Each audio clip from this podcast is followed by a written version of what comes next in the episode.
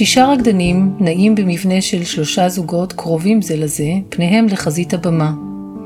כפות הרגליים טופפות בסטקטו עדין ומהיר, בצעדים קלים החוזרים על עצמם כקונטרפונקט מתמשך, מסמנות את קצב המוזיקה בארבע שמיניות.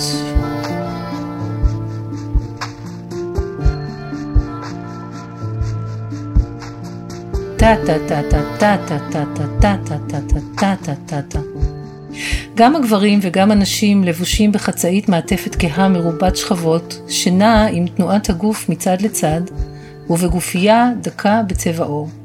יחד הם גולשים במרחב ומשנים חזית, גבם לקהל, תוך שהידיים מרחפות בלגטו איטי עד לאחיזת אנגז'ה. מרפקים אחוזים זה בזה, ותוך כדי סיבוב שתיים מהנשים מטות את משקל גופן באלכסון הצידה. מתרחקות מבן זוגן, אך גם תלויות באחיזתו. הם ממשיכים לגלוש בקונטרפונקט בתנועת הרגליים. בין הזוגות נפרס מרחב. הזוג השלישי נע פנים אל פנים, והגבר רוכן ומנשק במחווה רומנטית את כפות הידיים של בת זוגו. היא מחייכת חיוך קטן, הוא מעיף אותה באוויר תוך סיבוב, וכל המהלך הזה זורם הלאה לחילופי זוגות עד מבנה של אלכסון. הוא מסובב אותה, היא רוכנת אל מתחת לזרועותיו, עד שהוא מחזיק בה ברכות מאחור. והם מתקרבים ומתרחקים, נעים עם המומנטום של התנועה והמגע. נשים וגברים יחד מחזיקים בתנועתם היסטוריה שלמה של אינטימיות ומחוות מקודדות של ריקודי זוגות. מריקודי החצר הברוקיים וריקודי הנשף, דרך צ'אצ'ה, סלסה ועד ריקודי העם הישראלים. זה היה תיאור של הדקות האחרונות של פרדס, יצירתה של נועה ורטהיים ללהקת ורטיגו, שעלתה בבכורה בקיץ 2021. את הטריילר של העבודה אתם יכולות לראות באתר הפודקאסט שלנו, חיות מחול.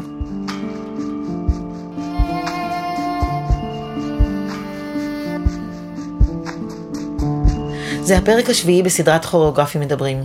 בפרק הקודם שוחחנו עם עמנואל גת, שאמר שהרקדנים הם החומר. היום אנחנו משוחחות עם נועה ורטהיים ועם רינה ורטהיים קורן. כשדיברנו עם נועה על חומר תנועתי, נועה אמרה, אני ממש רואה חיבור גדול מאוד בין תפיסה של דרך חיים עם שפה של תנועה.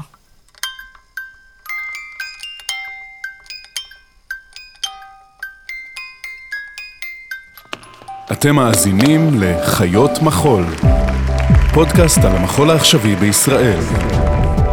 חיות מחול עם איריס לנה ויאלי נתיב. והפעם בסדרת כוריאוגרפים מדברים, נועה ורטהיים, מנהלת אומנותית של להקת המחול ורטיגו, ורינה ורטהיים קורן, עוזרת למנהלת האומנותית. על פרק זה תגיב בסיומו אביטל ברק, חוקרת תנועה ופרפורמנס, עוצרת אומנות במרכז לאומנות דיגיטלית בחולון, ומרצה בבית הספר למחול בסמינר הקיבוצים. עוד משתתפים בסדרה איריס ארז, תמיר גינץ, אורי שפיר, יוסי ברג ועודד גרף, ענת דניאלי, עמנואל גת, מאי זרחי, יורם כרמי, רותם תש"ח, אמיר קולבן, נועה דר, ענת שמגר ואוהד נהרין. המוזיקה המושמעת בפרק היא מוזיקה מקורית שנכתבה ליצירות של נועה ורטהיים ללהקת המחול ורטיגו. היי אלי. היי איריס.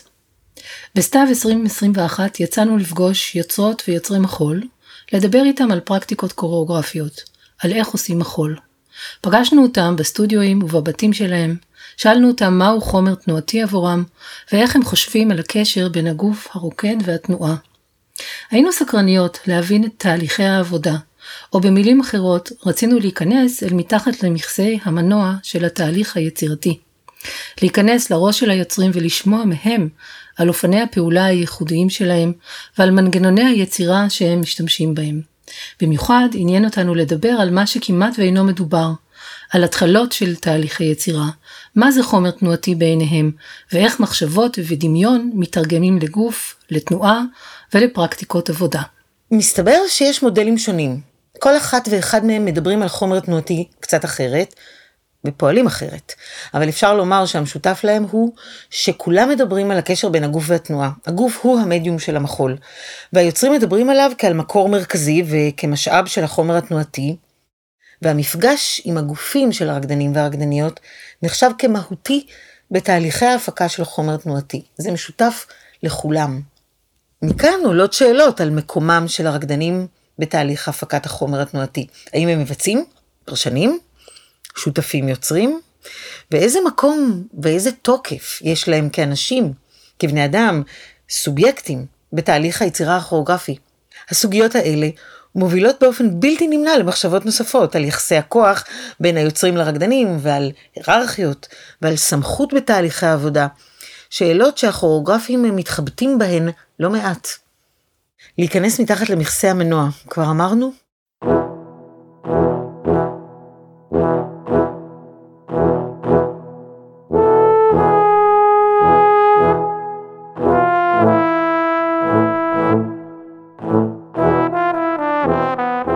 אנחנו עם נועה ורטהיים ורינה ורטהיים קורן בבית של להקת המחול ורטיגו בקיבוץ נתיב הל"ה שבעמק האלה. תודה שאתן מארחות אותנו כאן.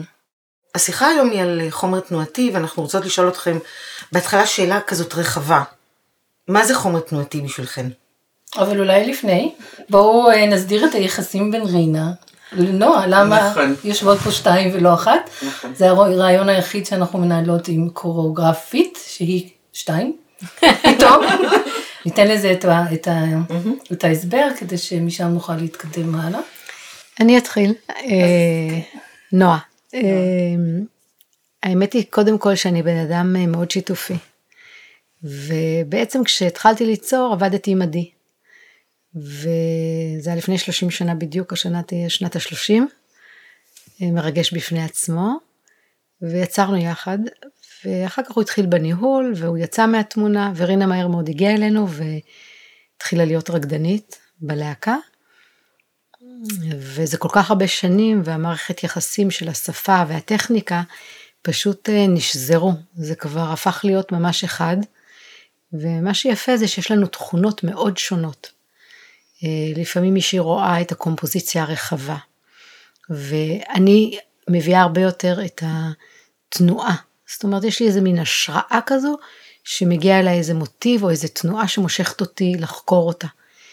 והמון המון אה, מהמחקר, גם האנושי וגם ה, אה, במרחב, אה, רינה יש לה ממש ראייה ומאוד זריזות בתפיסה, וככה לאט לאט ממש ייצרנו שפה משותפת, היו שנים יותר קלות ביחד, היו שנים לפעמים שזה היה מאתגר, בעיקר כשהייתה גם רקדנית וגם הייתה צריכה ללחוש לי בלי שהרקדנים ירגישו, כי זה, אנחנו כן אנוש. איך היית מגדירה את התפקיד שלה? אני יכולה להגדיר אותו. כן, בואי נראה. בואי תגדיר. אני אנסה. כן. אמ, אני חושבת שבצורה הקלאסית, איך שעובדים הרבה פעמים באירופה, זה קצת הצד של הדרמטורגיה, זה ששואל את הפירוש רש"י, שואל למה הגיע לך כרגע המוטיב הזה? למה הוא הגיע בדיוק ברגע, בנקודה הזאת בחיים? אה, אז אני גם חוקרת מאוד את נועה. אני לגמרי אה, שומרת על בהירות אה, בתפקיד שלי, זאת אומרת, מבחינתי השופר זה נועה. נועה היא הכוריאוגרפית, היא מביאה את התנועות. להפך, אני מזקקת את, את זה שזה השופר שלה, ומאוד חשוב לי.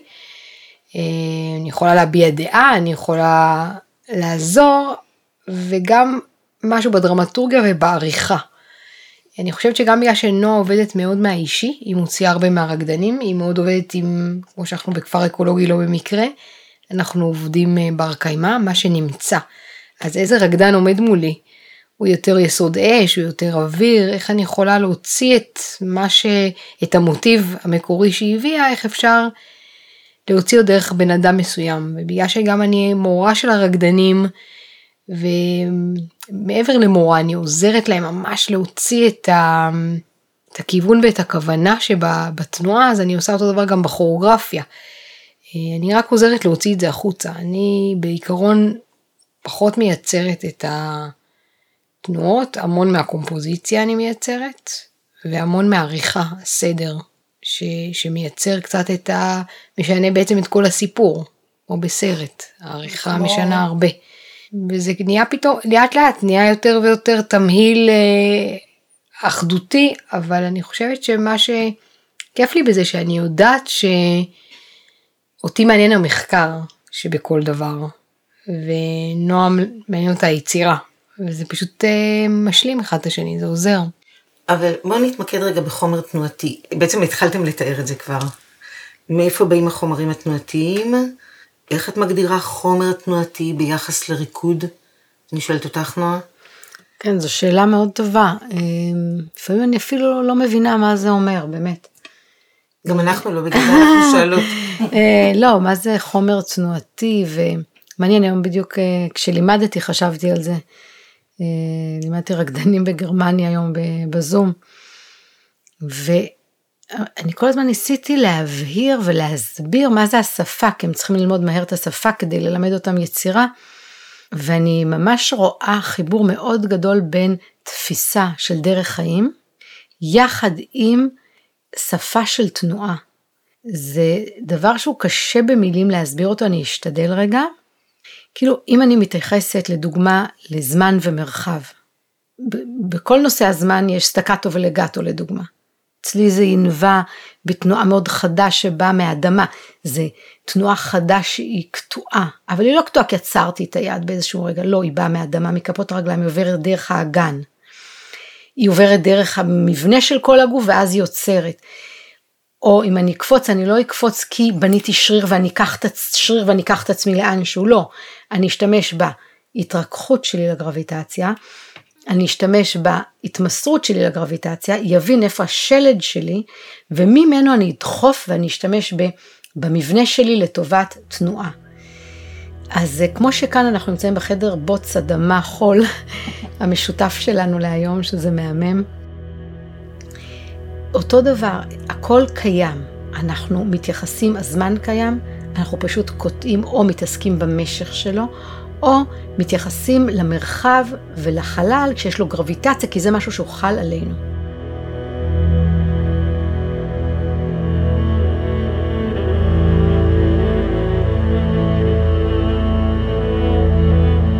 פעם כתב עליי מישהו בארצות הברית ביקורת, הוא אומר לי, את כל הזמן נופלת לה בעצם לספייס.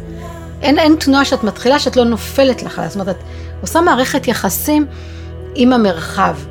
אה, ו...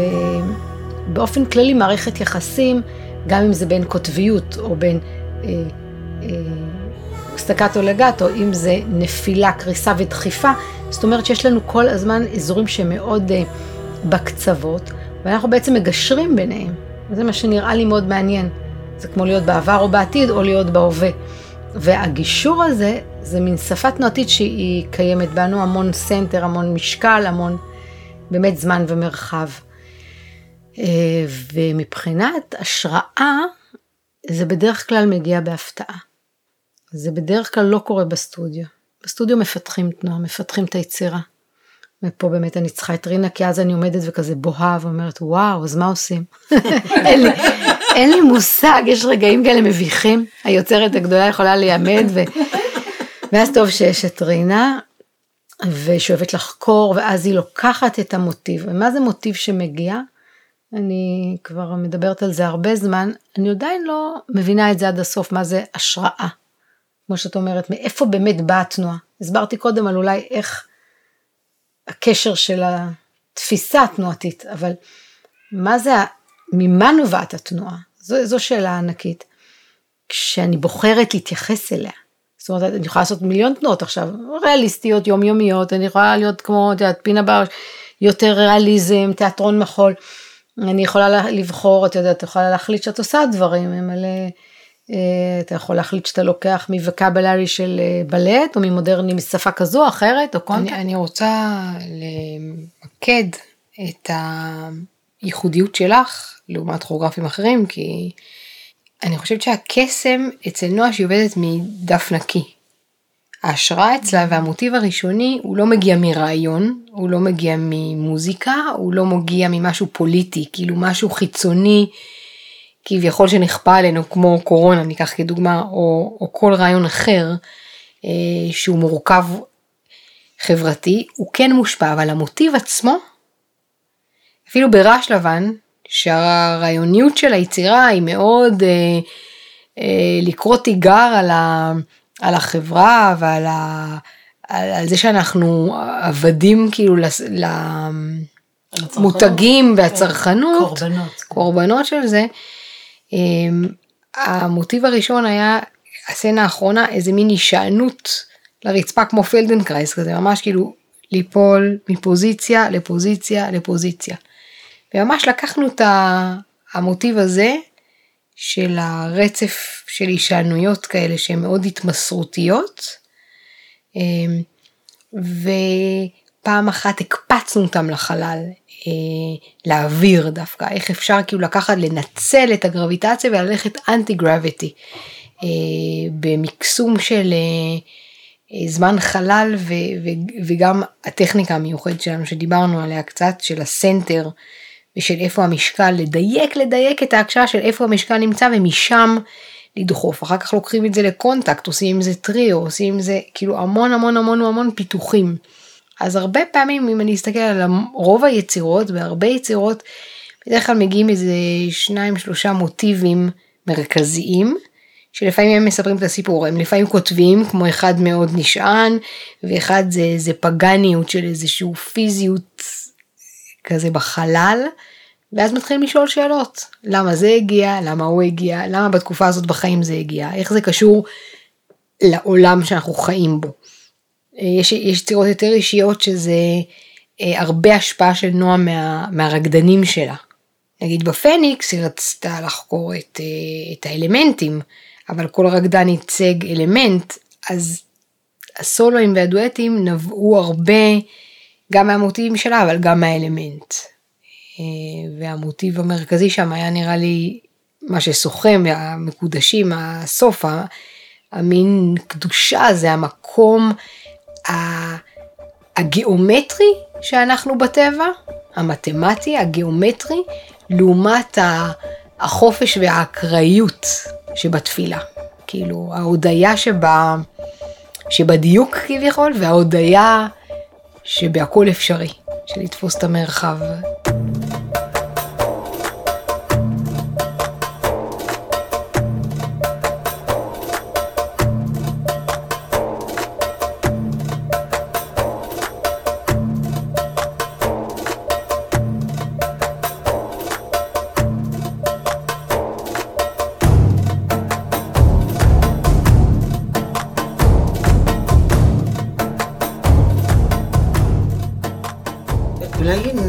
נמקד את זה רגע. דיברתם על המהלך בין חומר תנועתי לפיתוח שלו ומניפולציות, ש...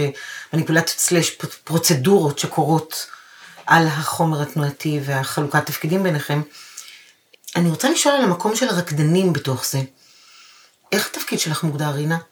מה כתוב בתוכניה? זה עבר כמה דברים, נראה לי הייתי עוזרת כוריאוגרפית, עכשיו אני שותפה יוצרת. ב... והרקדנים מוגדרים כרקדנים יוצרים? כן. תמיד. תמיד. תמיד.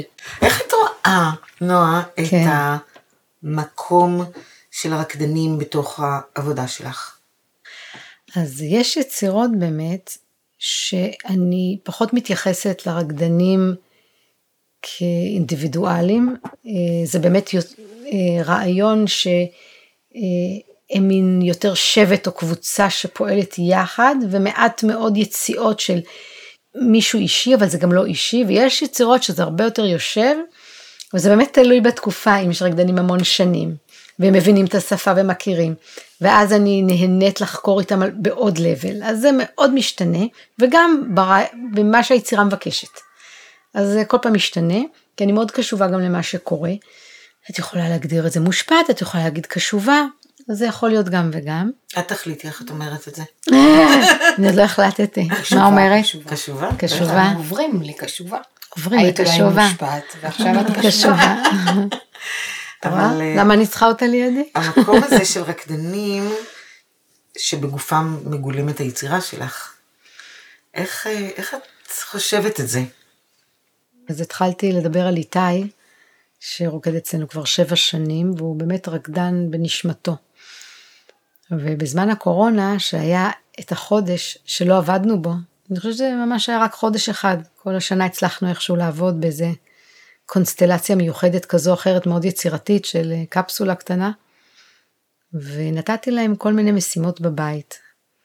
ולמי שהתחשק אמרתי להם ממש בצורה חופשית, תשלחו לי וידאוים. והוא כמובן שלח לי, היו עוד כמה ששלחו. והוא היה בתדר ובאנרגיה של, הייתי קוראה לזה, המילה היחידה שעולה לי זה קלישות. כאילו הגוף זז, כמו אוויר ומים, מפרקים מאוד רכים, ומשהו שזורם וממש אין לו, הייתי קוראה לזה אמביציה, ואין לזה שריר, ואין לזה רצון. זה באמת איזה שקט שאני חושבת שיכול לקרות בעיקר במרחבים האלו של זמן שהעולם כאילו דומם. ואני הסתכלתי טוב טוב כזה בצילומים שהוא העביר אליי, ואמרתי, I'm recording it איפשהו במוח שלי, אני שמה את זה וזוכרת. כשחזרנו לעבוד בסטודיו והתחלנו ליצור, כל הזמן הרגשתי שאני רוצה שהוא ינכיח את הדבר הזה. וגם התחלנו לחקור יחד מה זה אומר. אחד זה יכול להוציא ממנו עצמי, מישהו אחר, שלח לי, הוא נסע צפונה למשפחה, בקיבוץ בצפון, התחיל לעשות תנועות מאוד מאוד של תחנון, של כאלה מין אה, שבר, ומשהו אחר יצא בוואקום, בוואקום הזה של הקורונה, וזה היה מאוד מעניין, ואמרתי, אני ממש אזכור באישי שלהם מה עובר עליהם, ועוד בחורה עברה עוד איזה משהו מאוד חזק שפתאום יצא ממנה, ובינתיים אני המצאתי מלא מוטיבים. ורינה, בגלל שהיינו מאוד בשקט לבד, הייתי באה אליה אה, אחר הצהריים, מטיילות בטבע, היה אביב נפלא, התחלנו עם אה, תנועות שרק כל הזמן שלק מתכנסות פנימה, הרגליים כף אל כף, הידיים כמו מבריגות את עצמם פנימה לתוך עצמנו, וכל פעם הייתי אומרת לה, תראי את זה וזה, קצת פיתחנו, קצת היא אלתרה על זה, רציתי לראות את זה מבחוץ. התחלנו לייצר אה, מבנים ותנועה שהיא תנועה, אני קוראה לזה לקבוצה כאילו, שהיא פחות אישית, היא ממני, אז אני כאילו ביצירה פרדס מאוד מעניין מה שקרה, ממש בגלל שזה רקדנים ותיקים ועברנו איזה תהליך, ממש הייתה אה, הפרדה מאוד מאוד מעניינת בין הכללי לאישי. אז בעצם היו מבנים מאוד אה, אה, פיזיקליים כמעט, כמו כוכבי השמיים, כוכבי הלכת, ממש איזו תנועה שהם קשורים אחד בשני במשולשים שזזים כמו שיש בטבע. גם בינינו יש קשר שמתקיים שאנחנו פשוט לא רואים אותו בעין. אני מאוד הייתי רוצה שאנחנו כבר נחווה ונחוש את האזורים האלה, ואני חושבת שמתקיימים גם בין הרשת האנושית, ובוודאי בוודאי כבר המדע ממש רואה את זה ויודע שבין הכוכבים יש אה, חוטים דקים דקים שלא רואים בעין. ועכשיו כבר מצאו את זה, שמקשרים ביניהם, זאת אומרת שיש איזה קשר מאוד מעניין, והקומפוזיציה התחילה להירקם מהדבר הזה. ואז אחרי הקומפוזיציות המאוד, הייתי קוראה לזה מקודשות, קבוצתיות, שמדברות על ההתכנסות פנימה בין המרחב של הטבע, עצמנו, לאישי, פתאום לאט לאט הסיפורים האישיים התחילו לצאת. זאת אומרת שזה בעצם עבר מאזור אה, מבני לאזור אישי. ובאישי אספתי ממש את האיכויות ואת מה שעבר על האנשים בשנה הזו, או מה יצא מהם בעקבות השנה. אז הם מעורבים מאוד מאוד, וגם הפיתוח של המוטיבים אנחנו מביאות להם, ואני אומרת, אני רואה שהיא מאוד טובה בזה בדיטיילס, תני להם לפתח לשתי הבנות האלה, מתחילות לזכור את התנועות ולפתח, תני להם לפתח את התנועה בחלל, רינה עוברת לעבוד איתם בחלל, אני אומרת לה, תעזרי להם. וככה מפתחים גם את החומר הכללי שנבע, וגם פה במקרה הזה ממש ממש האישי, הוא לא היה רק האישי שלי, הוא באמת היה האישי שלהם. האיכות שלהם ממש לגמרי. ו- ובסוף אלה, אני, אני לא יודעת אם להשתמש במילה קומבינציות, אבל בסוף אלה משפטי תנועה סגורים. באישי לא. יש הרבה מרחב לאלתור, גם גם כחלק, גם בהופעה, אבל גם כחלק מהתהליך, הרבה פעמים אנחנו מצלמים הרבה סשנים, ואז נועה בוחרת את הקטע הזה, את הקטע הזה, ואז בחיבורים והכל, זה עוד פעם, שוב פעם התערבות שלה וכוריאוגרפיה, אבל זה הרבה פעמים מאלתורים שנתנו הנחיה שהיא כבר חלק מתהליך היצירה, שהיא כבר מדברת על מה שאנחנו מחפשים לחקור, ואז אה, נוצרים כל מיני אה, דימויים לפעמים, לפעמים זה, יש יצירות שהן יותר על כיוון של דימויים, יש יצירות שהאיכות התנועתית היא, היא הדבר המוביל. נגיד בפרדס זה נורא מעניין, מאוד מעניין שאתה חוקר פנימה פנימה פנימה, אין דימויים. אין דימוי בפנים. מה שמדהים באמת בפרדס, שאני מאוד אוהבת את הקסם המיוחד שלו, זה באמת שאין דימויים. גם החומר התנועתי, הוא, הוא הרבה פעמים יש רפיטציה. אני חושבת שכמו מה שקורה לנו בתוך מערכת הדם, מערכת השרירים הלא רצוניים שלנו, זה, זה הכל מה זה הלב, זה רפיטציה, כל הזמן הוא דופק, תודה לאל. כאילו גם הנשימה שלנו פנימה החוצה כל הזמן יש את המבוע הזה אבל הוא הוא לא כרעיון והוא לא כדימוי אז אנחנו מאוד אני חושבת שהקסם של העבודה המשותפת שמאוד מאוד קשובות אנחנו ומלמדים את הרקדנים ממש כשפה איך אה, לשרת את היצירה.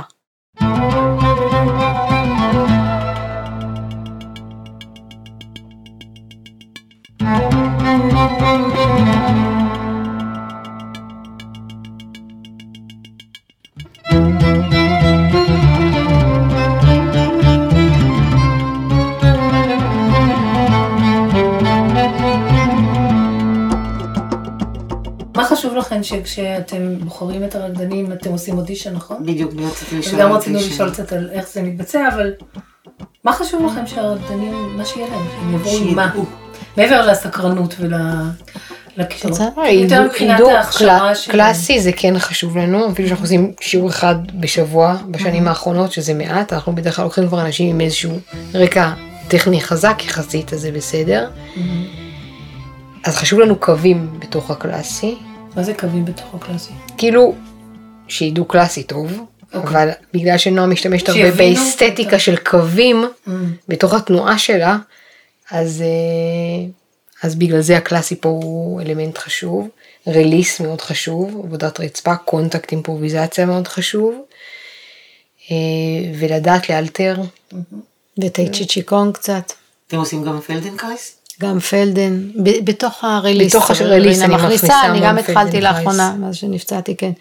גם פלדן קצת נכנס. אז איך הולך האודישן? מה מה אתם עושים באודישן? איך בנוי? האודישן בנוי משיעור, אה, או באמת אה, בר קלאסי כזה, ואז מיד עוברים למודרני, או אה, שיעור release. אה, מודרני, שיש בו קצת קפיצה, קצת טכניקה, קצת רצפה, לראות כבר את ה... יש אלתור, הרבה אלתור, גם רואים איך הבן אדם זז באישי שלו, ברפרטואר. ורפרטואר. כמה אנשים באים לאודישנים?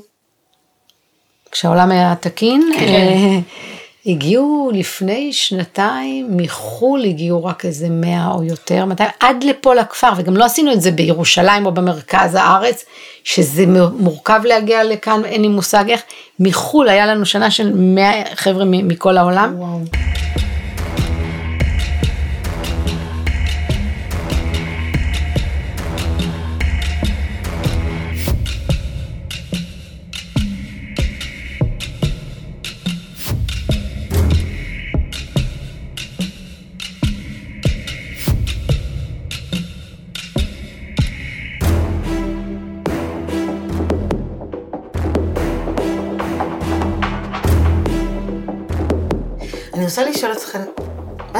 טוב, רינה?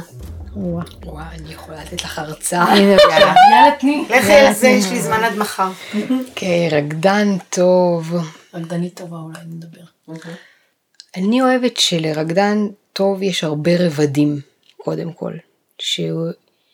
שנגיד, אם, אם, אם הוא נגיד יותר טכני, הוא מוכן לצלול לאזורים שהם לא ה-safe ground שלו.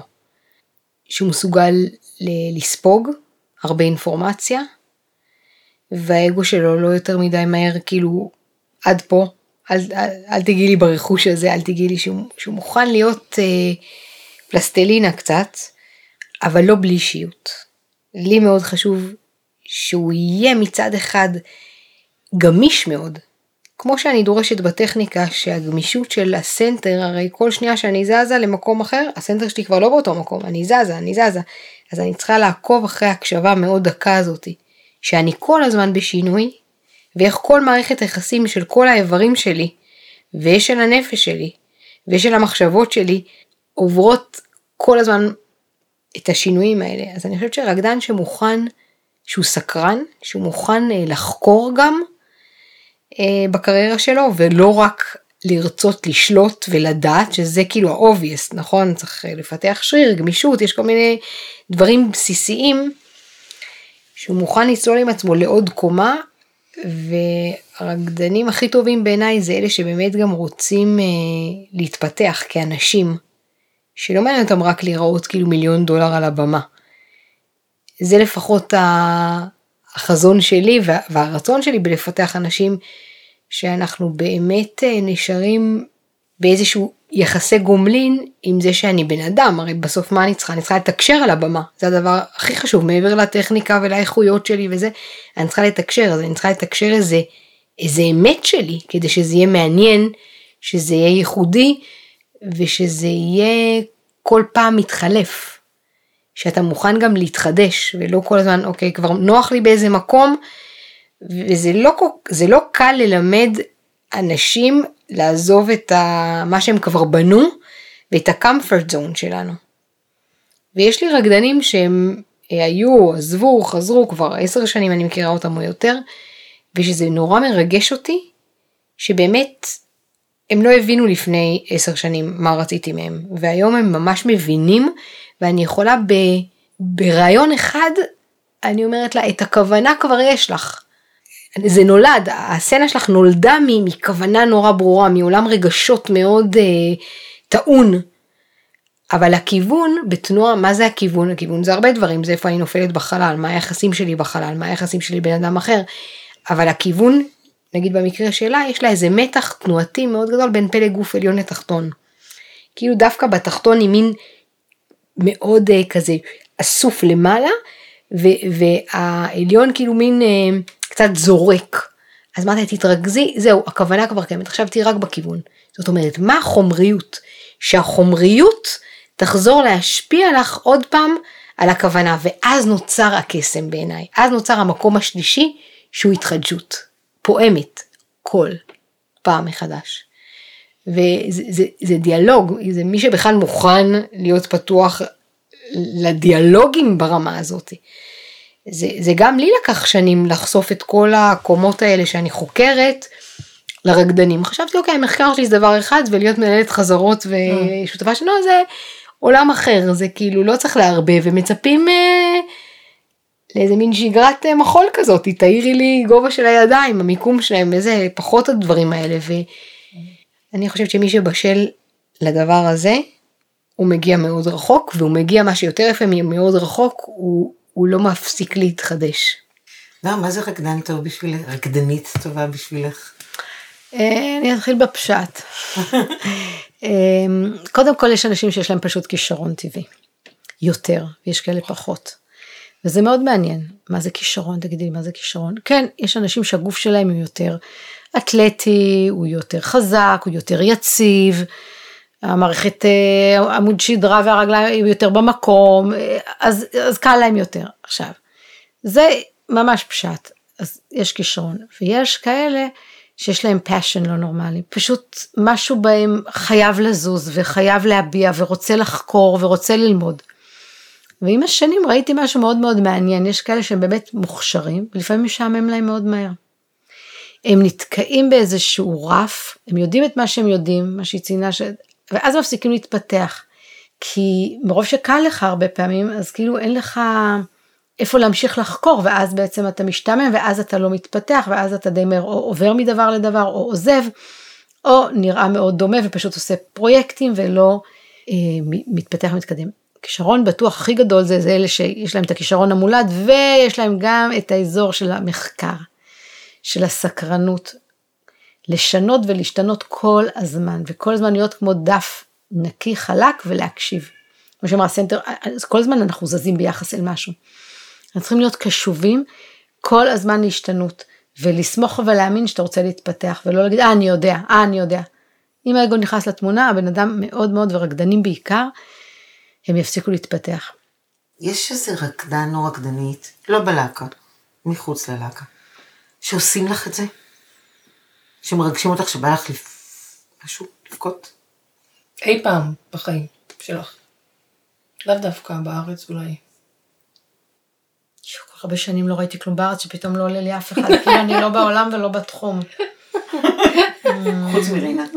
לא, אני ראיתי פינה באוש, הרבה רקדנים עשו לי את זה מאוד, אני גם למדתי אצל אנה תרזה, אז הייתי גם מחוברת גם שם, יש שם רקדנים, אני, שוב פעם, אני חושבת שזה חוזר, בשבילי זה מאוד חשוב, שכאילו שאני רואה שהם גם שרפ במוח, ושהרגש שלהם פעיל, ובשבילי כאילו הסנטר במובן הזה, אה, כאילו תחושת בטן, זה כאילו כל הגורמים הבסיסיים של הגוף, כאילו שהם מחוברים לגוף, שיש להם את הצד החייתי, הזורם, חלק יותר זורמים, חלק יותר מקוטעים, אבל שיש איזה חיות כזאת היא... מרגש אותי גם מרגש. הטוטליות. אני חושבת שמשהו בטוטליות. אני יכולה להגיד שיש לי רקדנים שלפעמים הטכניקה שלהם היא לא בשמיים, כן? אבל כשהם עולים להופיע ולתקשר עם הקהל, יש שם איזה רמת טוטליות שהיא לא מוסברת. להם אני קוראה פרופורמרים.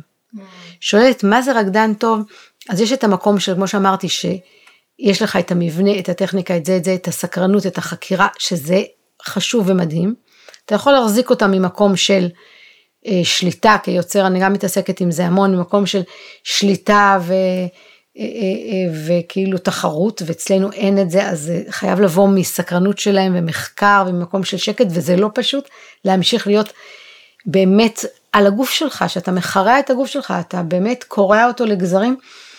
אה, אה, ממקום אה, שהוא בלי טיפת תחרות חיצונית, כי אצלנו זה לא מתקיים, אז זה גם כן אתגר מאוד גדול ליישם את הדבר הזה. אבל השילוב בעיניי המרגש, שאני אוהבת אצלי אצל הרקדנים לדוגמה, שכשאני יוצאת בהופעה, והם עשו את זה בפעם המאה את אותה הופעה, ואני רואה passion, ואני רואה טוטליות, ואני רואה שבזמן הווה הם נוכחים באמת, ויש להם משהו מבפנים שהוא פשוט יוצא, שהוא מעבר לכל מילים. Mm. אני חושבת שמבחינתי שם הרקדן נמדד, ולפעמים זה מאוד עצוב, יש רקדנים שאני קוראה להם רקדני סטודיו מדהימים. ופתאום, וזה הרבה פעמים באודישן אתה לא יודע, על במה הם לא עושים את הקפיצה, ויש רקדנים אחרים שבסטודיו הם נראים כמו, נו, מסמנים זה זה, ואז פתאום באים להופיע ושם הם פשוט כוכבים. חיות במה. חיות במה. אז יש שם ממש איזה אישיו מאוד מאוד מעניין שאני רואה במשך השנים, שזה גם בילד אין, זה כמו כישרון מולד. פרפורמר הוא פרפורמר. ללמד פרפורמנס זה מאוד מאוד קשה, זה כאילו משהו טבעי. יש בן אדם שיש לו נוכחות כי יש לו נוכחות. יש כאלה שביום יום אין להם, אבל על הבמה יש. את כל התצורות ראיתי כבר. ואחת התצורות הכי מסקרנות ומעניינות אותי זה לפעמים אה, לקחת בן אדם שהוא ממש אין לו הרבה כישרון, ואז, לפ... אבל יש לו נשמה ואיזה אהבה לדבר הזה, ולפתח אותו בגוף הפיזי, שהפיזי יש לו מינוס, ולפעמים הפוך, שאתה צריך לפתח את הפרפורמנס, כי הגוף הוא מושלם ומדהים, אז אה, יש את זה ואת זה, והאמת היא שמעטי מעט יש להם את השילובים. אז אה, אם את מדברת על השראה, אז אני חושבת שמיכאל ברז'ניקוב אחד ההשראות המדהימות כרקדן שיש בכלל בהיסטוריה. איך אומרים? a real legend. משהו בו כריזמטי בצורה בלתי רגילה עם טכניקה בלתי רגילה. זאת אומרת, אצלו השילוב הוא מושלם.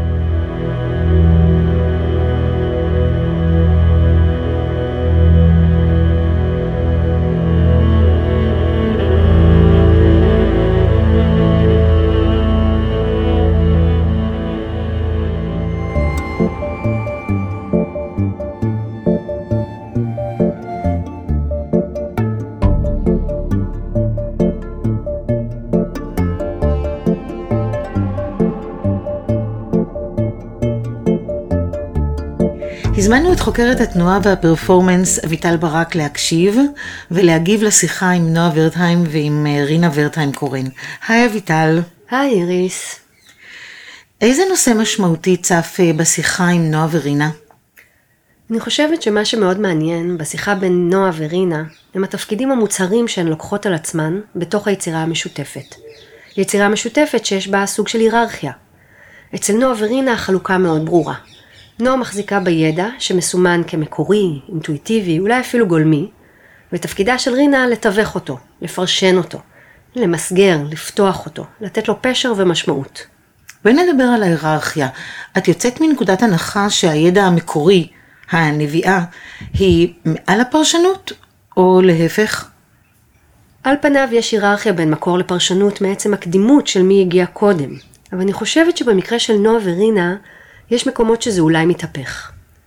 שאלת היחסים בין תנועה ופרשנות, התנועה האינטואיטיבית של נועה והתיווך הפרשני של רינה, שנעשה בחלקו דרך מילים, כמו היחס בין פרקטיקה לתיאוריה, מעסיקה אותי, ואיתי כמובן רבות וטובות אחרות.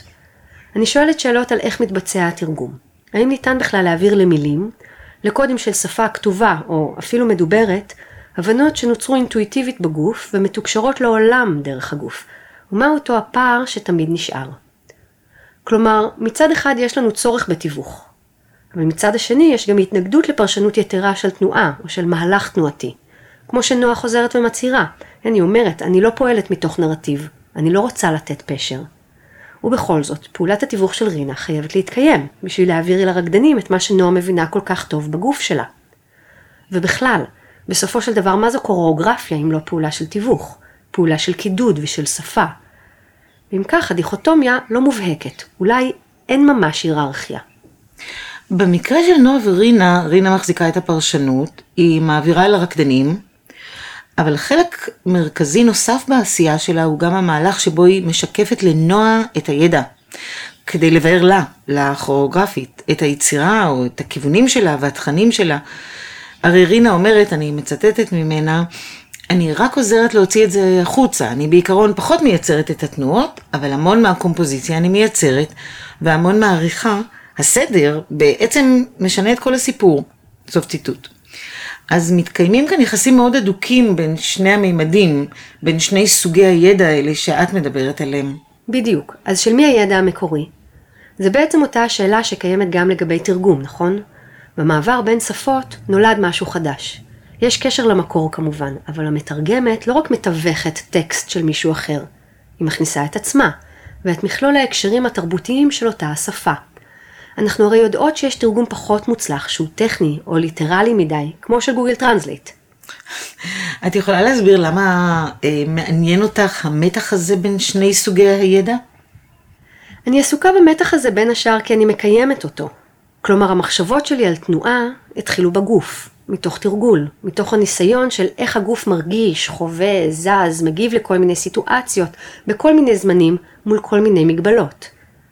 ואז ניסיתי לקחת את ההבנות האלה ולתרגם אותן למהלך תאורטי יותר מורכב, שאומר משהו על העולם באופן כללי, או על תנועה אנושית בתוך ואל מול מערכי כוח. והאתגר הוא שכשהופכים הבנות בגוף לשפה מילולית, הן עלולות להפוך לפשטניות. למה הכוונה במערכי כוח? איך זה קשור אה, לשיחה שלנו? אני אתייחס לזה במשפט, כי אנחנו עלולות להיגרר לשיחה מאוד ארוכה שאינה קשורה לנושא שלנו בכלל. אני עוסקת במפגש של תנועה ומגבלה. גם תנועה יומיומית, אבל גם תנועה אסתטית, אומנותית. מה שמעניין אותי זה מה שקורה לתנועה כאשר היא נתקלת בשלל מגבלות במרחב הציבורי, ובמומנט הזה היצירתי, שבו התנועה צריכה להשתנות בשביל להמשיך לנוע. מערכי הכוח עליהם אני מדברת מגולמים במגבלות. המגבלה הופכת למגבלה בגלל שיש אינטרס של מישהו, אדם או ישות מדינית או אידיאולוגיה, לעצור את התנועה, או לשלוט בה, או לווסת אותה. אבל כוח בהקשר שלנו הוא גם המדיום, הכוח של הקוריאוגרף, של הידע. אז אני חוזרת למהלך שהתחלנו לדיון ביחסי העבודה של נועה ורינה. את יכולה לאפיין את המורכבות של התנועה הזאת אה, בין שני סוגי הידע של שתיהן בשדה המחול? התנועה הזו מהגוף אל השפה לא תמיד מצליחה לשמור על הידע המאוד מורכב ועשיר המתקיים בגוף המאומן. כשאנחנו מבינות משהו בגוף הוא מורכב מהפיזיולוגיה, מהאימון, ממצב הגוף והנפש באותו יום, מעומס או פציעה. מהניסיון להתמודד עם קושי, עם מגבלה שנמצאת בתוכנו או מחוצה לנו. אנחנו מדברות על ידע שמורכב ממיקרו-רצפטורים שלאף אחד מהם אין שם ברור. כלומר, למומחים לאנטומיה אולי יש, אבל הם לא רלוונטיים לנו. לא, אין להם. ובנוסף, בדיוק, זה ידע שנוכח כל הזמן, אבל בו בזמן הוא גם חד פעמי, קיים רק ברגע הפעולה או ברגע התנועה. הזיכרון שלו נותר ומתפוגג בו זמנית. ואז נשאלת השאלה לגבי התנועה ההפוכה.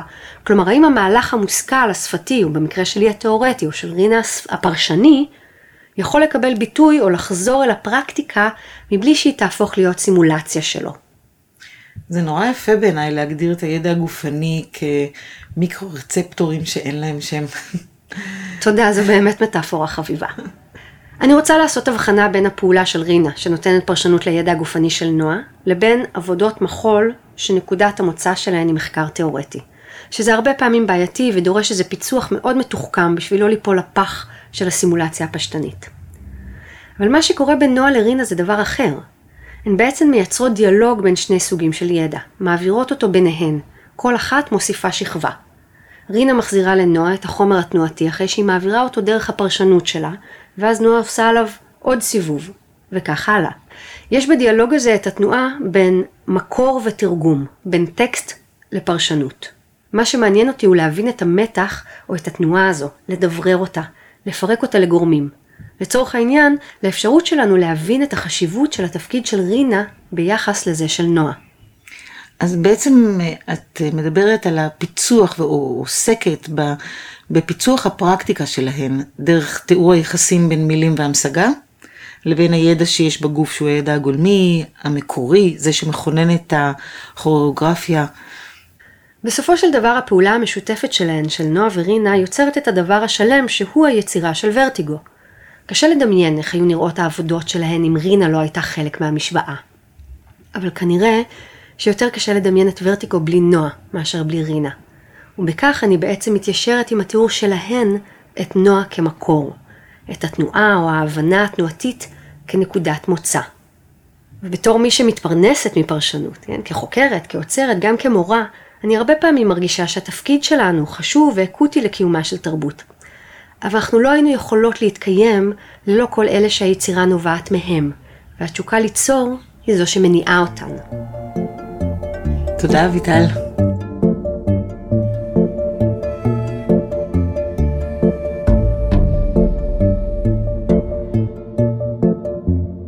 תודה לנועה ורטהיים, לרינה ורטהיים קורן ולאביטל ברק. תודה לעדי שעל, מנכ"ל ושותף אומנותי, להקת המחול ורטיגו, החוגגת השנה 30 שנה של עבודה ויצירה. תודות לסיגל רוט, עוזרת מנכ"ל, ולדורית טלפז, ארט דירקטור בלהקת ורטיגו. תודות למתן אשכנזי מאולפן אוזת מוזיקלית על העריכה והקריינות, ולעידו קינן ועומר סנש מפודקסטיקו.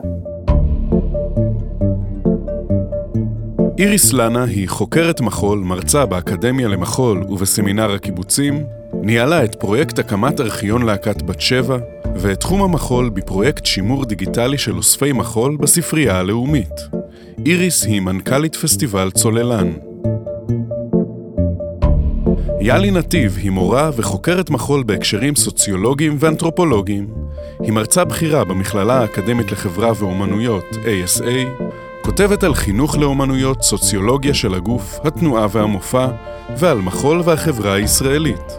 מחקרה העכשווי עוסק ברקדנים מקצועיים מזדקנים. יאלי היא יושבת ראש עמותת הכוריאוגרפים.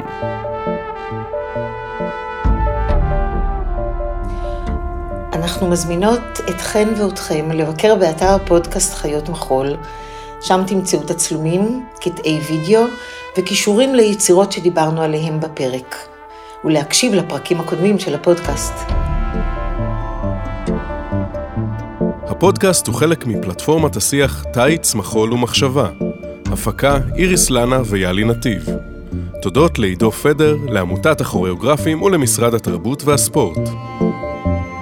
המוזיקה המושמעת בפרק היא מוזיקה מקורית שנכתבה לכוריאוגרפיות של נועה ורטהיים ללהקת המחול ורטיגו, אחת אחת ואחת, משנת 2017, מאת אבי בללי.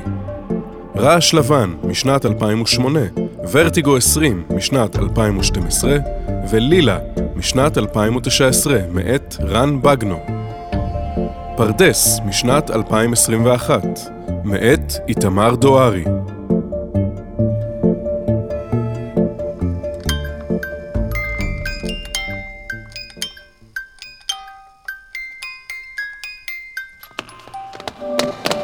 האזנתם לחיות מחול עם איריס לנה ויאלי נתיב.